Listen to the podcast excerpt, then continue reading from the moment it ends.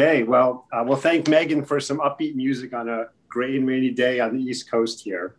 Uh, welcome everyone and um, to D L N's Expert Access. Uh, this is our series in which we take a look at what we think are important, practical, and relevant topics uh, for architecture and design firms uh, in conversation with leading experts in this subject that we picked for the month. Uh, today, we're going to look at the area of website design for architecture and, and interior design firms. And so we have a lot, of, lot to cover, so I'm going to get right to introducing our guests here. Uh, first is Susanna Sharbin, who is the founder of Beaux Arts. It's a creative agency that caters to a range of lifestyle-driven businesses, but she has a particular focus on the home furnishings industry. Uh, she has a global client base and works across a wide range of creative areas, uh, not just uh, websites, but um, portfolios and uh, other aspects of uh, brand um, materials for uh, her clients. And then um, our second expert is Tom Maysegg, uh, founder of Dyad. Uh, Dyad focuses exclusively on the architecture and interior design and landscape industries. Uh, he's been a teacher at the University of Arts um, and runs a workshop at Moore College of Art. Uh, and he, uh, the reason we selected these two is that they both are uh, really working day to day with architecture and design firms uh, to develop their brands and, in, and specifically their um, websites. And so um, please join me in welcoming Tom and Susanna. Uh, so we're going to jump right into this. And um, I thought I would start out with uh, maybe a high level question. We'll start to drill down from kind of maybe why into the mechanics of building websites. And I thought I would start with a question that was posed recently by our friends at A D Pro, which said, essentially, do we need websites anymore? And uh, the reason I think they were provoking this question was that it seems with all eyes on Instagram, we want to ask ourselves, you know, is this an area that we should be investing in relative to other choices we have to make? And so I'll start with Susanna and just say, how important is a website in a time where social media seems to dominate the conversation? Um, sure. So, um, I mean, we would argue that a website is very important. Um, I think Instagram is an amazing channel to tell um, part of the story of your brand and give a glimpse into the type of work that you're doing. Um, and while it's a great channel in that respect, it doesn't really provide the same gravitas as a website. Um, it also, I think, can only provide a top level look into your brand. Whereas with a website, we have the opportunity to um, really cultivate an entire home for your brand um, and to delve deeper into the authentic stories behind, you know, who make what kind of comes together to drive your aesthetic, the type of projects you do, the type of clients that you work with. Um, so I guess Instagram is a little like the magazine cover that gives you the headlines, and then the website is the actual magazine where we get to delve into it in a, in a greater depth. Yeah, interesting. Tom, uh, what, how would you answer the same question? Well, I agree. And I think that um, with a website, you get to control more. You get to control the whole aesthetic. So um, while you could have on Instagram, you can have your feed and your stories, things are kind of disposable and you're kind of um, um, dictated by their format, which is this grid format. So let's say you don't want a grid format. Let's say you want to do things differently, movement, color palette, typography. So you really get to build, I think, a whole impression of kind of who you are, not just delivering the work. You right, interesting. Yeah. Um, one thing I do want to mention, um, I, I wanted to say this in my introduction, but I'm very proud to say that both Susanna and Tom are members of the D L N. And so uh, they're really part of our community. So it gives us great pleasure to be able to, you know, feature their comments, not just because of their expertise in this area, but also, you know, to have their expertise within our community. Uh, so I forgot to mention that before, and I wanted to, to say that here. Um, I'd love to just, you know, let's assume that we're going to all need and want to build websites. And I think your comments uh, are totally appropriate about the difference between a social experience and what happens on, on your site. Can you just talk about this, the, the nature of the commitment to build and maintain a site uh, based on your experience with your clients? And maybe I'll ask Tom to go first. How, how big a deal is this to sort of, you know, really make make this something that's important as part of your strategy and, and thinking about it as an investment of time and money? From the client's point of view? Mm-hmm. um, I think for a lot of clients, initially, psychologically, it's ginormous because they're thinking, oh my God, I have to invest in this, okay? And that's a time investment. Um, but I think that um, some people get paralyzed in the beginning because it brings up issues, not so much, do I have the assets? Do I have the photography? Is the photography good enough? Do I have the text? Do I need a writer? Do you have the writer? You know, all of those things, but it invariably brings up the question, which becomes quite existential, well, who am I? What should I put out there? What are other people putting out there? So I think that self-reflection um, can, I mean, pops up right away and it stumps people sometimes. And for me, the answer is always there, okay? But it's, I think, I think it's about people willing to see that and willing to express that. I'll, I'm gonna, I have a follow-up question, but I wanna ask, you know, Susanna just to comment broadly on the nature of the commitment that clients have to undertake or you see them undertaking to go through the process? Um, I think uh, I think uh, Tom's right. Um, most of our clients um, start the process with similar feelings. Um, I think sometimes um, people uh, underestimate the time commitment in that they'll decide to, that they'll wait to do a new website until there's an, an immediate need. Yeah. Like yeah. There's a piece of press coming out um, or they're, you know, going to be part of a show house or they're launching a new line of furniture. Um, and they think of it more as something that they, a box that they've got to check on the to-do list rather than it being actually Uh, enjoyable, fulfilling, creative process. Um, and so I think the most stressful uh, web commitments for our clients are when they have left it a bit too late um, and it becomes a rush to the finish line rather than uh, creative exploration of who the brand is and who they want to be going forward, um, and also a business strategy conversation around like what, how is the website going to be a tool to help your business grow? Um, so I think time commitment is something to be aware of.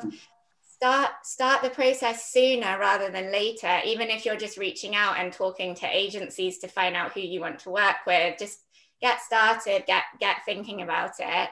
Um, I think the other commitment um, that's good to consider is resources in terms of um, like people management and bandwidth capacity. So um, what we find with a lot of our projects that are specifically for interior designers and architects is that your month to month has ebbs and flows in terms of when you're busy, when you're not busy, when you've got the creative bandwidth to actually be thinking about this. Um, and the, the reality is the, the process has to be fairly organic to fit in with your timelines of when you're available to give the time to it.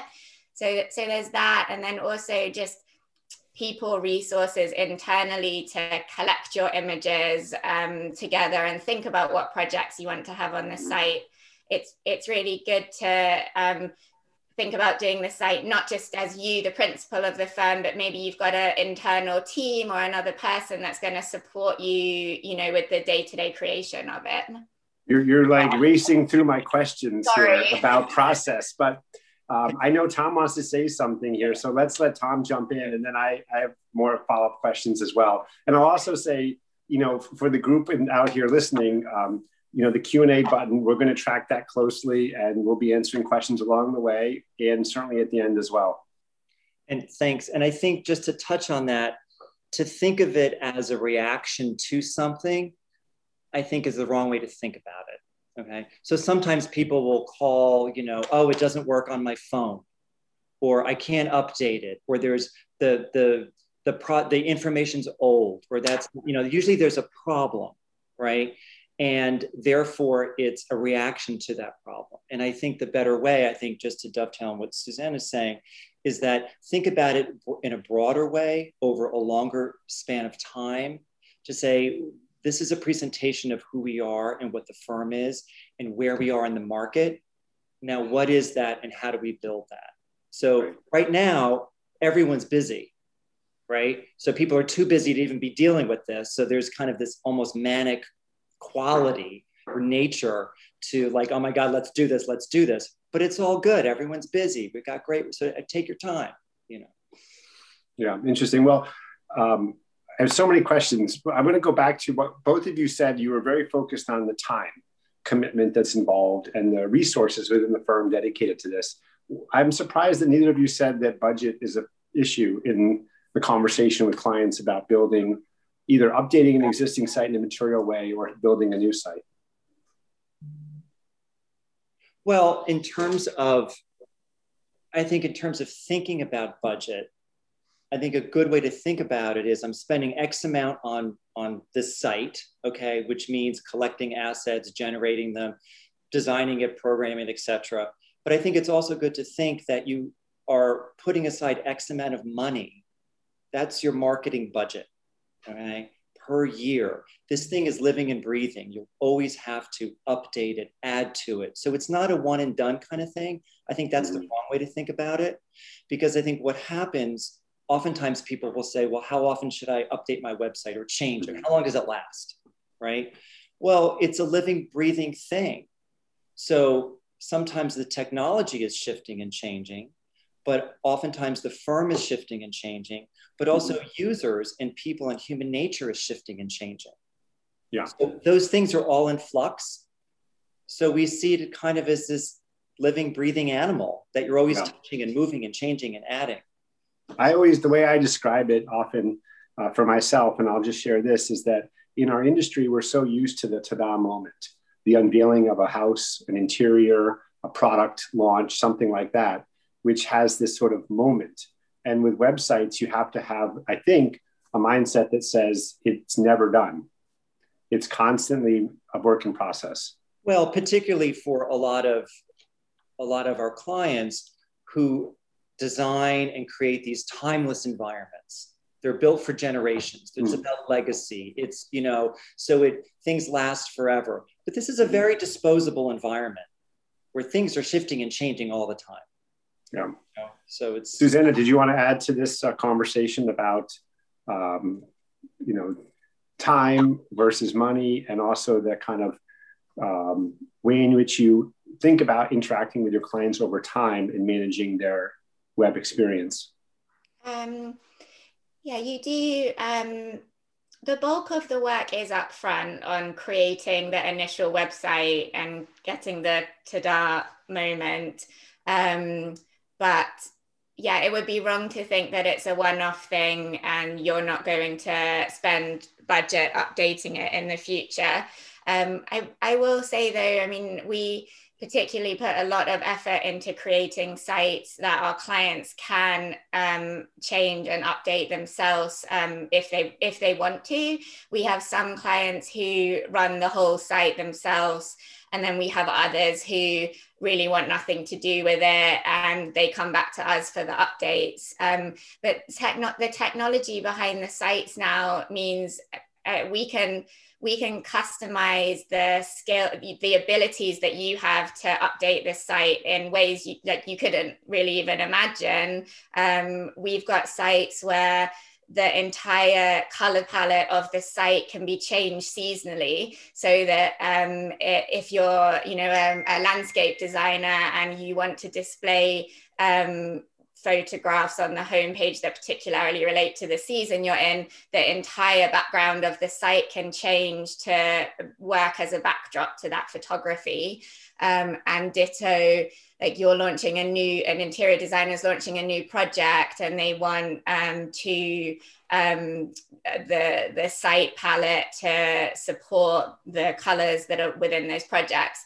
So we do put quite a lot of time into thinking about how the website can be easily updated so that each time there's um, an evolution in the business, you don't have to completely redo it from scratch. Um, And if you pin down a, a great brand identity when you start the project, you can also evolve the site over time because you're already working in that framework of who the brand is. So those initial stages are, are helpful. Just, just so we can, you know, just so we can help our members think about how to have a conversation with, you know, other, you know, whomever they're working with on web development. Can you just be a little bit more specific about the kinds of Um, skills and experience that is required to sort of maintain the site when you're handing it over, and there is the ability for the firm itself to manage some of this, uh, um, the content that lives behind the, you know, what we all experience when we go to the to the U R L? Sure. So um, the management of the back end doesn't require any coding knowledge. Um, it's a bit like when you're uploading images or, you know, to uh, Instagram or Facebook, you just upload the image, um, add in the bit of copy. Um, a, a great skill set to have is photo editing. So you can, you know, work within Photoshop to uh, make sure images are sized properly. Um, that's the, the only specific skill set. Um, we train all of our clients in basic S E O um, as part of creating their website. So, so that's search engine optimization for anyone who's not familiar with the term. So we teach them how to optimize an image for search, um, how to input the right keywords into the back end so that they've got the, the basic skills that they need to maintain it. You mean like captions and things like that? Um, well, for example, um, for an image um, to um, come up in search, it needs to have the right file name and it needs to have um, something called an alt tag input. So we teach our clients what the, those file naming um, standards should be and, you know, where to put in an alt tag. Um, I mean, we could do a whole call just on search engine optimization. So, you know, I won't go into it in too much detail, but I'm happy to answer any other questions that come up. Yeah. Yeah. Tom, do you want to talk a little bit about kind of, you know, this idea of um, what you hand off and how it's managed by clients over time? And then we're going to kind of go all the way back to the beginning of the process. Sure. I think um, what's interesting for us is I would say the vast majority of our clients don't want to update their website. They just don't want to bother. And I end up doing a lot of the updating. I can't program anything. And I think to Susanna's point, you know, it's about um, photo editing skills. So I think a lot of it's about editing, but it's updating things and uploading things. And that's pretty easy to do, but we find that most people just don't want to bother, or they don't trust themselves in making the right decision, or I think they just want our eyes on it. Mm-hmm. To, you know, should I pick this photo, that photo? What about this? What do you guys think? So a lot of our clients are looking to us to help them to make the right editorial decision. So they they end up sending and emailing us most. So we do the vast majority of, of that update. Even when we're handing over the keys, so to speak, we'll say, thank you very much, but they actually never use those keys. Yeah, yeah, it's about giving everyone the choice. They are, you know, they should have the choice to do it, but then we're the same. Like, we're always here and and helping people. Um, we create a lot of e-commerce sites as well, so we yeah. have to. It's a little different, yeah.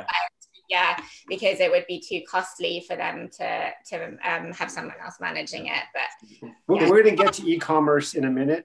Um, here's what I'd like to think about is just so we're super clear in helping people to think about this, because I'm assuming most people who joined this call are contemplating some kind of investment in their current website. So I'm curious, maybe you can walk us through a couple things. One is, when people come to you, are they normally looking to have a completely new uh, experience on their site and you're starting from scratch? And what does that look like? Or are they looking to have you kind of take what they have and make it better? And is that a realistic thing to expect to happen? And then, you know, kind of along the way, is there, what are the big triggers that you experience? You know, we've talked about this a little bit, but when people come, like, why are they coming to you? And we all, we know you both said it's harder when they come kind of reactionary and late.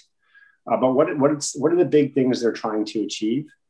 And then uh, how how do we think about, you know, kind of keeping this the sites alive over time? But let's start with the starting point. Like what what's really, when people are coming to you, what's the impetus and what are you starting with? Um, I'll say that most people come to us because their existing site no longer represents who they are. Mm.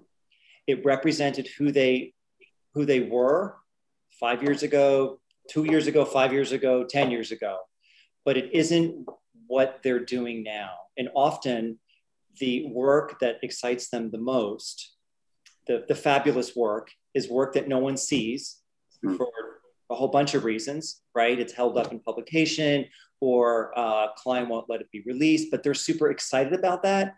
And when they're looking at what they have up now, it just kind of drags them down.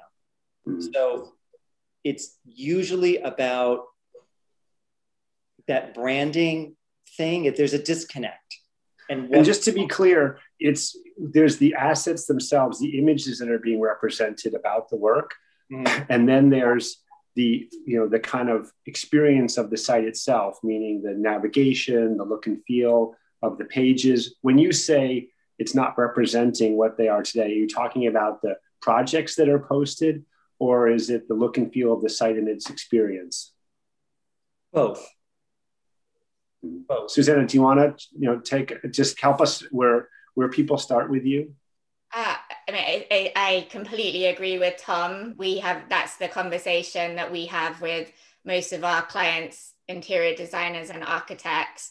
I think to expand on the whether it's the project images or the look and feel, I think. Um, uh, web design trends and technology move really fast. So it, it may be that um, they feel that the, the site, um, it looks too basic or it looks old fashioned. Um, sometimes a f- smaller firm has started out with a simpler website, which is what they can afford at the time. And so they're getting to the point where they want to level up, and they feel that um, when the websites look too simple, too basic, maybe too templated, it's not attracting the clients that they want. So they're getting too many inquiries from low budget clients, um, and they feel that a more luxurious, highly finished web experience will help attract the type of clients who want that same high-end finish in their home. Right, that makes a lot of sense. Um, so just to be specific, are you typically in each, in, for both of you, starting from scratch, like let's just get on a new platform, let's build this from scratch, or are you finding yourself at times uh, working with an existing site? It, it's always from scratch. Some of the assets certainly pre-exist, but we can't, typically we can't even drag some of that stuff off the old website because it's not optimized correctly. It's too small. So oftentimes it's a struggle for um, some clients for the older projects to get larger images, to track that down. They haven't been keeping track of things. They don't know where it is. You know, it's, you open the drawer and it's a big pile of junk in there, you know? So that typically, you know, is, is a struggle, but it's hard, I think, because of technology, that to use, to build off of something that was created five years ago. It's just, it's just different, you know? So it's a little different than, than renovating a house. And let's say, you know, you designed and built this house ten years ago and it's awesome and it's built for, for, for generations. And now you want to put an addition or you want to renovate the kitchen. The bones are still good. In webland, the bones usually are not good. And that's usually one of the problems. Especially for the developers, to yeah. carry on with the analogy of the home renovation. For them, it's like, you know, when the builders open up the wall and say, oh God, there's rot in here, we've got to rip all of it. That's how developers feel about opening up someone else's code. They're like, oh. um, we, I have to say, uh, we, we do a mixture um, of, um, on the whole, it's new sites. There's times when it has to be an evolution, like uh, we're working with a large furniture brand right now, and we have to do, we have to work with their existing site, and we do a phased evolution over time where we roll out the look at like look and new look and feel over a year. So like, that's a, a bit of a different type of site. In the past, we've we, there's been a couple of interior design firms where, for whatever reason, they've really had to keep their old site, and we've had to we've had to design and build on top of it. And while they've been happy at the end, I think they've always felt like they wish they just started from scratch, because it's not just the back end, it's also some of the front end. Like if we're going to redo some pages, then we kind of have to stick with the same uh, navigation layout. There's some nuts and bolts to creating it that, that we can't change. And I think sometimes that there's the feeling at the end that while it looks nice, it, it might have actually been cheaper and faster to have just done it from, yeah, from scratch. Like, always. This, this may be a, um, you know, I don't know if this is sort of like, I think for a lot of people, the web design, web building a website is like a, a complete black box. You know, if you're not involved in it all, all the time, it just seems like it's a magical thing that developers can just press buttons and do. But I think the reality is most of these things are built on established, you know, uh, off-the-shelf platforms, right? Like uh, WordPress or Magento, or you name the different uh, tool on which these things are built. Is, can you just talk a little bit about kind of what this looks like? You're, you're, you're leveraging an existing kind of platform, and then you're laying the experience you want to deliver on top of that, right? And can you maybe talk a little bit about what the choices are out there for uh, most architecture and design firms in terms of what this is all built on? Um, uh... Tom, I'm not sure about you guys, but um, WordPress is definitely a big platform for us. Um, but uh, Word, uh, often when people think about WordPress, they think of the um, uh, templates that you buy. Um, so with WordPress, you we're creating completely custom designs. We're just using WordPress as the system to manage the back end. Uh, and we also customize the back end to make it intuitive and, and easy to use. Um, Tom, are you guys the same? If I can jump in for a second, I think there is confusion there with these pre-made themes, off-the-shelf themes.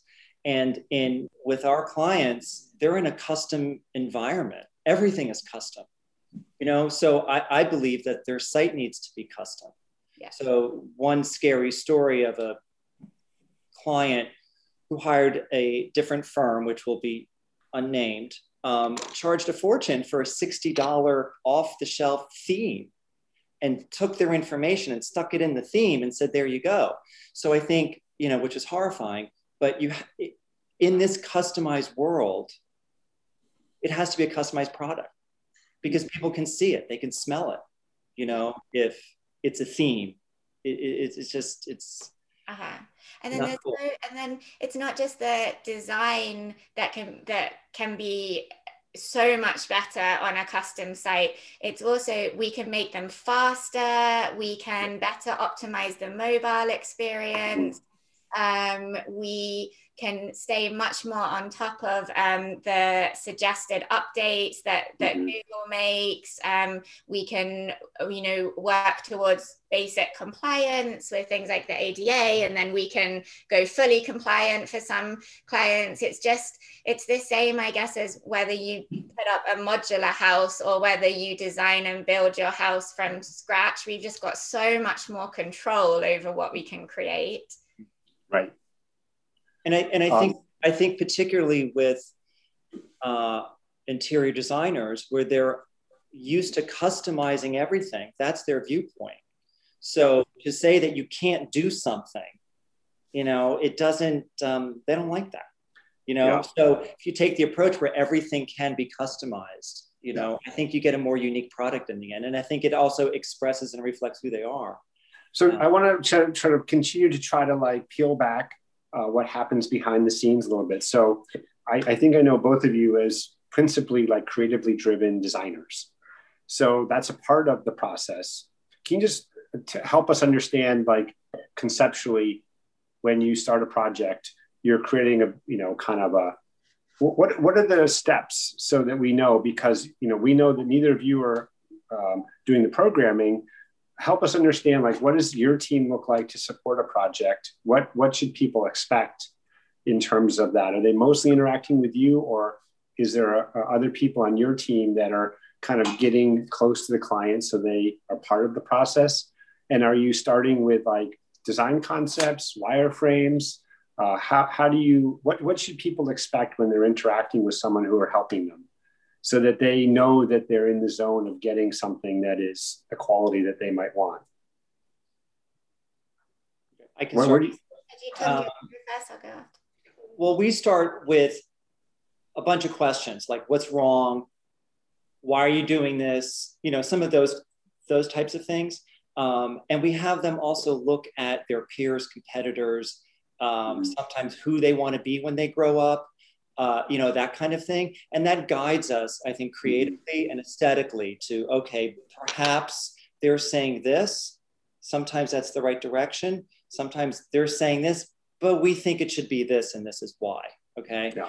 And we'll come up with a prototype, which is a programmed um, um, link, okay? So they could look at the whole thing, because I think movement dissolves a lot of that stuff, I think has to be seen. So, right up so this is like using InVision or something like that? Um, you know, we program a, a prototype. Okay. So it looks pretty darn, like click on it and it looks pretty darn good, okay? Because I think for us, we have to get people excited by it. If you show them something that's flat, if you show them something that has constraints, if you don't see that movement that dissolves, all the nuance, the beauty of it all, if you're not seeing that up front, it's hard to get your head around, but it's hard to get excited by it. Right. So, and who's who's doing this work? Is do you have a, is it freelancers? Do you have a dedicated development team? What's that look like? In our office, it's it's people within our office. So we don't outsource that. So we have four developers here mm-hmm. um, and uh, another designer. So we design it and then we program it. And because we're in one space, you know, the line between designing something and programming is so blurry. You know, we're sitting next to each other. Okay, one informs the other. Yeah. Um, yeah. So it's it's then programmed, reviewed, and then once that's agreed upon, then you build the back end, you build the content management system, okay? And the client will be always working with me and invariably two other people in my office. Yeah. Uh, Susanna, do you wanna uh, answer that same question? Uh, sure, yeah. So um, uh, all of our projects um, normally have four team members working on them. So that's myself. I lead every project. So all the communication is with me, um, uh, another designer, um, a developer, and then a project operations and content manager. Um, my job is um, the creative direction of the project um, and the day-to-day management with the clients. So I'm the one at the start of the project um, brainstorming with you, asking, you know, similar questions to um, the ones Tom laid out, um, thinking about what's the business strategy behind the website, you know, what's the aesthetics behind the, the company. Um, Uh, then our content manager gets involved um, to talk to whomever on the client side is helping to put together um, all of the imagery, um, and they work together on uh, organizing the imagery, getting it delivered to us to work with. Um, when we start designing a project, um, we normally present in around about three different concepts of what their site um, can look like. So we start off with, um, oh, and this is assuming we're not doing branding. So if we're just doing the website, um, we'll start with mood boards, color palettes, typography explorations. We're all complete geeks about typography here. We love it. So we spend like a lot of time thinking, you know, about the right font. Um, and then we'll do mock-ups of like around about three different approaches, um, normally starting with the homepage. Um, we do both static and motion mock-ups um, so that we can show how movement will work.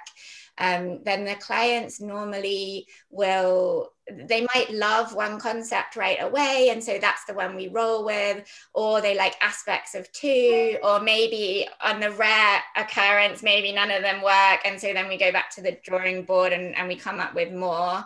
I'm sure that doesn't happen. Um, occasionally. Once I'm, not, I'm not buying it. No, once in a while, but it's normally when the client thinks they like one thing, but actually they like something totally different. that's, that's normally like, there's the occasional disconnect there. Um, and then, and then- so You're saying designers are like regular people. yeah, yeah, it happens. Right? Actually, you'd be surprised how many designers Um, struggle to think of how to creatively present themselves. You know, oh. It's not like they don't know straight away. It requires some work to think it through. And then, um, and then once that initial design concept is decided on, then we roll out into designing all the pages on the site. It's very collaborative. There's like a lot of back and forwards. Um, so, you know, their clients kind of get to feel like it's truly representative of them. Um, uh, we use InVision to, to present, um, you know, and then and then it goes into build. Um, our develop our developers are in-house too, like Tom. So that's nice because the developers get to review the designs as you go along and make sure everything can be built the way that we're imagining. Yeah, I'll, I'll make a comment there, um, which is, you know, in my experience, and I think you're both validating this, that the link between the client, the design, and the actual developer is super important. And there's a lot of kind of notion of freelance and, oh, I'll just get these people to help me here and there. And you do lose something when the connections are not as tight. Yeah. And also over time, if you're continually uh, updating the site, having that team together, the continuity, I, I think makes a difference as well. Well, and, and, and, I, and I think because of, because the clients are creative people, they're in a creative uh, business, you know, so they're accustomed to participating and weighing in on all of those decisions. It's different than if you're making something for, I mean, which we don't, but for the financial sector or healthcare, where it's just, a, it's a different animal. So. Yeah. Uh, by the way, I am tracking the questions that are coming in, and I'm also watching the clock. And so uh, we're gonna make sure we answer um, as many questions, if not all of them, as possible. So keep them coming. Uh, I'm not ignoring them. Um, I'm looking to kind of um, find the right places to, to make sure we're covering, covering the questions as well as um, keep the conversation going. I do want to talk a little bit about uh, features and functionality. So we're, we're talking a lot about design. Are there, um, is there sort of like a typical list, you know, projects and team and press and things like that? They're just kind of the norm, or is there, are there aspects of what your clients want to deliver in terms of information or anything else that is kind of evolving or emerging that is new? One example might be, for example, a client who has some kind of an e-commerce experience that's part of their firm, uh, or it could be anything else. So I'd love to just know kind of, you know, is there any, is there either an evolution of the range of features and functionality, or are there unusual things that come up that we might be interested to hear about that would spark people's uh, imagination about what they could do? Yeah, there's um, there's a, a few things. And, um, yeah, yeah, so e-commerce obviously is one element, um, but then there's also semi-e-commerce, which is where, you know, you've got your own line of products, but you don't actually want to be directly selling online. Mm. Want people to inquire.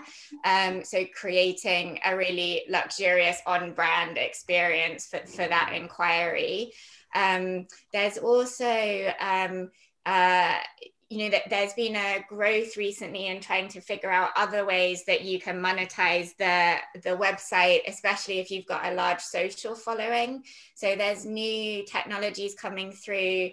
Um, there's a company called Side Door who we've been talking to, who are trying to revolutionize how um, uh, affiliates work. So some designers are looking to um, Uh, have pages on their site that showcase all the different products that they're recommending to their mm-hmm. to their followers, and then if a user clicks through and buys that, um, the the designer will receive the trade commission on the product. So traditionally, affiliates gave you like a four or five percent commission, whereas now you would be looking at fifteen to thirty percent commission. So if you've grown, you know, this social following of hundred thousands of people and they're all clicking through to your website, but they're not necessarily in the market to hire you as an interior designer, you know, you still get to monetize your style and taste. So that's that's kind of interesting. And then the and then the other one, which I I um I think I saw a question in the Q and A about, is uh, you know, video. How do we incorporate video? How do we incorporate sound? Mm-hmm. A lot of the times, like with the sites, we're trying to create an emotive, engaging experience rather than just showing a portfolio. So uh, video can be a, like a, a really nice way to actually bring a space to life. Um, The, the mood, the feel, the way light bounces around the room. Um, so yeah, there's there's always new exciting things that, that we're bringing into the sites. Right. Tom, do you want to answer that question? Um, I think there's a lot of question. There's a lot of questions about video for sure. Okay, and um, and I think that our experience might be a little different than Susanna's in terms of product, because we do less product, okay, and less e-commerce. Um, So the question I ask about video is, you know, what do you want to say? What do you want to communicate? So sometimes people will say, well, we have to have video because I read you got to have a video on there. And I'm like, well, that could be great, but what do you want to talk about? You know, why, why will someone watch this video? For everyone has A D D. So, you know, will they watch it for five seconds or twenty seconds? Will someone sit and watch a three minute video? I mean, that's a good question. How many three minute videos do you watch? And most people will say, well, not many. You know, so it's, it's kind of a conundrum, but I think the idea of bringing something to life, as Susanna said, I think is what people are interested in. What, what, what's the most, uh, and you can just answer this quickly, what's the most unusual thing you've had to put into a site for a client? Um, this isn't unusual, but this is an example of a different way to use video than what people might be thinking. So rather than it video being three minutes long, we talk about micro video, which is more like a moving image. So we're working on a site at the moment, um, and it's an architecture firm, and they really believe in the, the conversation between indoor and outdoor, and all of the houses that they build are really informed by the landscape. So to create that feeling, we're shooting video, um, more of just the wind blowing through the ornamental grasses as you walk up the path, um, or drone shots of the water by the house. Mm-hmm. um, and it's, so it's more about creating that feel, um, and also using video to show, you know, the pattern that light might make as it moves across a wall can be a really important part of a, of a room. Um, and the photographs sometimes don't capture that. So we use this micro video, which is just a few seconds long, um, mm-hmm. to, to get that kind of feel. So it's, you know, a little different how people might be thinking about it. How are you, Tom? Unusual? Uh, mm, I don't even know how to answer that question. Okay, um, no problem. Yeah, um, we can we can keep moving. Um, I want I wanted to uh, I have one last question, then we're going to really dig into the Q and A, which is um, what what's your experience with designer and design and architecture firms? Uh, then moving to the next phase, once the site's built, of really watching the metrics, tracking things, and working to build traffic. Is that part of the equation that you are close to? Yes, we look at analytics for sure. And I think what's surprising for a lot of our clients is that where they think people would go isn't where people are going. Mm-hmm. So for example, with the um, section about press and awards and all of that stuff, we're looking at the numbers and people don't go there. Nope. So where people are going, and I think it surprises a lot of a lot of clients, is they're going to the top few projects for sure, mm-hmm. but they're going to them. Yeah, they want to see those people and they want to see pictures of those principals. And for a lot of clients who think, well, the work speaks for itself, they really want to look at them. Yeah, yeah. And that that that catches people off guard. It's not yeah. the press. Yeah. How about you, Susanna? Um, yeah, we, no, we look at analytics as well when we're working on sites. Um, I find that unless our clients have a dedicated marketing team, they don't really look at their analytics. Um, but, but we do, and we make sure all the sites are set up to, to track um, analytics. They get set up with Google Analytics and Google Search Console as well. Um, in terms of driving traffic, um, that's a separate conversation. Um, some web design firms do offer it as well. Um, we tend to partner with other agencies who specialize in that. So um, we work a lot with Nylon Consulting, who do social media for um, interior design brands.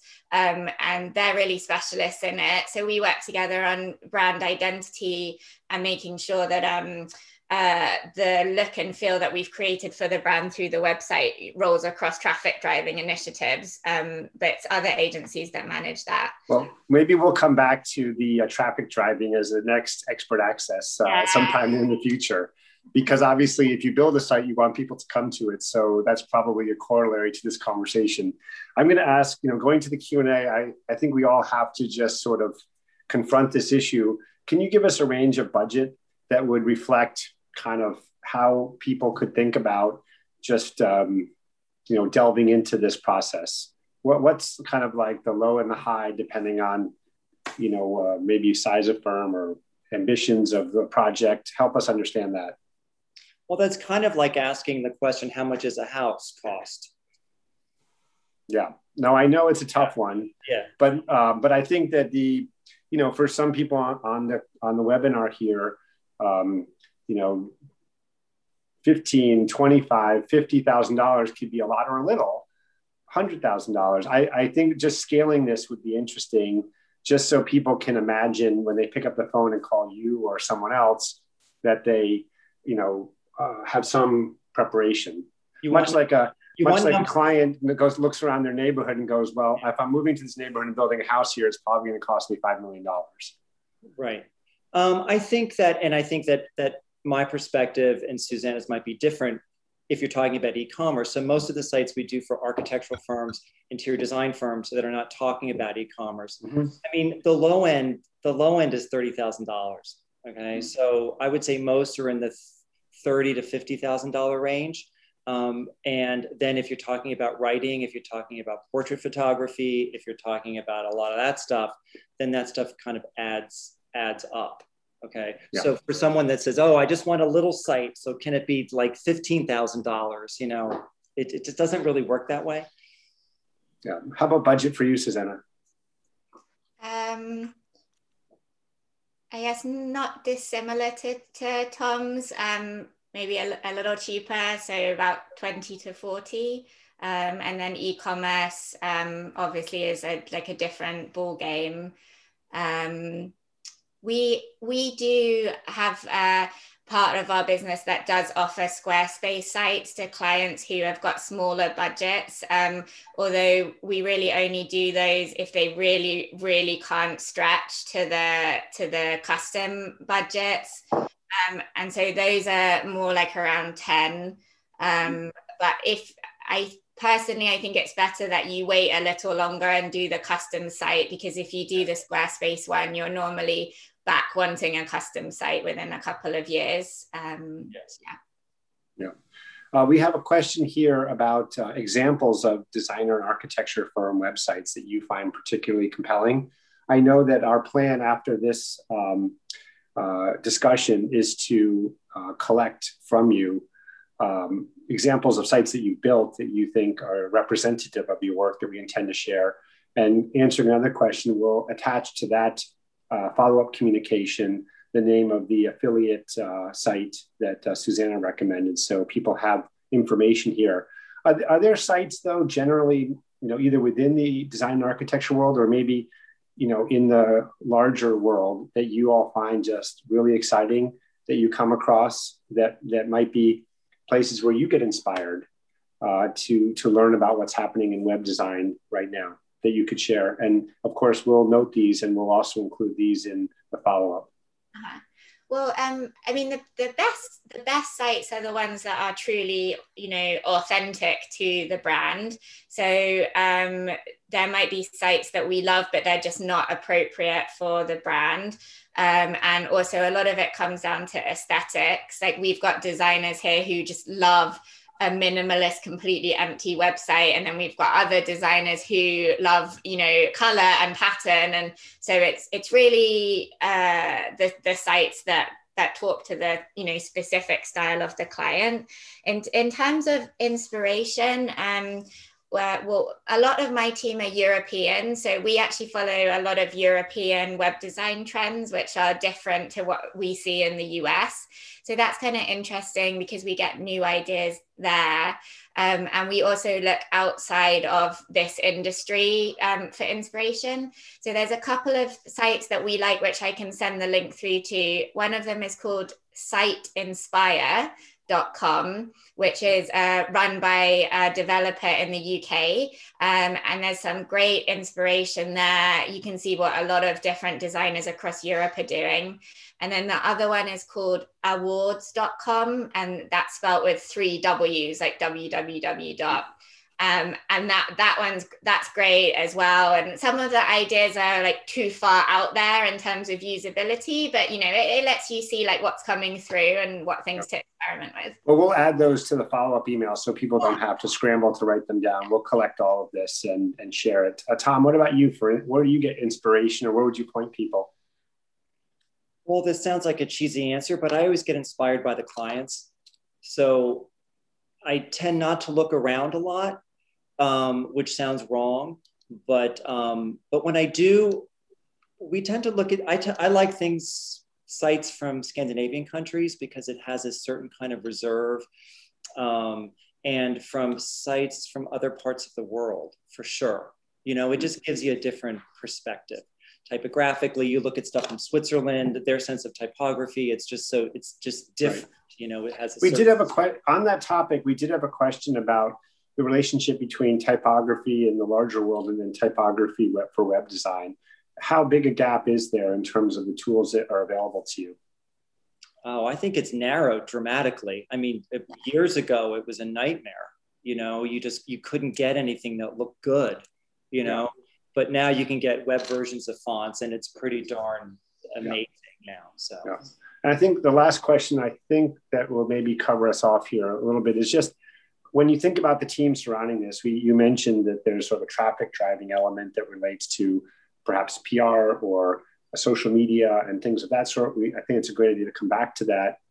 Uh, the other is for S E O. Is that typically something that you see design firms bringing consultants in to help really dig deep at this? Or is it something that's more when you, you build it as part of the building of the site and then just expect that to kind of, you know, hold hold it? I, I think we're going to have different answers to this question, but um, the majority of our clients will say they don't care about S E O. Mm-hmm. All their business is referral. It's not important. So we build in standard S E O practices, all that stuff, um, because, you know, you can't be invisible for sure. Um, right. But most people are not Googling fabulous designer in wherever, you know, so it, it's not, it's less of an issue. I think it's different if you're talking about e-commerce for sure. Um, yeah, no, we we work on S E O. So um, the sites are fully uh, S E O'd to start off with, although Tom's right, most of our interior design, well, the bigger firms anyway aren't so bothered about S E O, but they still need to have it. Um, but um, one part of S E O that people don't always take into consideration is um, the um, things that Google is looking at. So um, like site speed, mobile first yeah. indexing, and then also the, the big thing that's going to be coming through in the next couple of years is A D A compliance as well. So there's a lot that goes into S E O that's not just keywords. Um, and uh, if you're working with a good web design and development firm like Dyad or ours, or that we're going to think about S E O as part of the project. If you're working with a firm that's telling you you've got to hire someone else to do S E O, I, in my, in my opinion, you know, that's like a crucial building block of the site. So to leave it off and not think about it at all, you know, even the basics, I, I think they would be doing you a disservice. Well, this, that's all very good advice. And I think with that, um, we're kind of running out of time here. So I want to thank uh, Susanna and Tom for their, you know, very valuable insights here. It's fantastic to have D L N members sharing with other D L N members. And so we just really appreciate Uh, all the time and, and uh, effort you put into thinking about this with, uh, with our group here.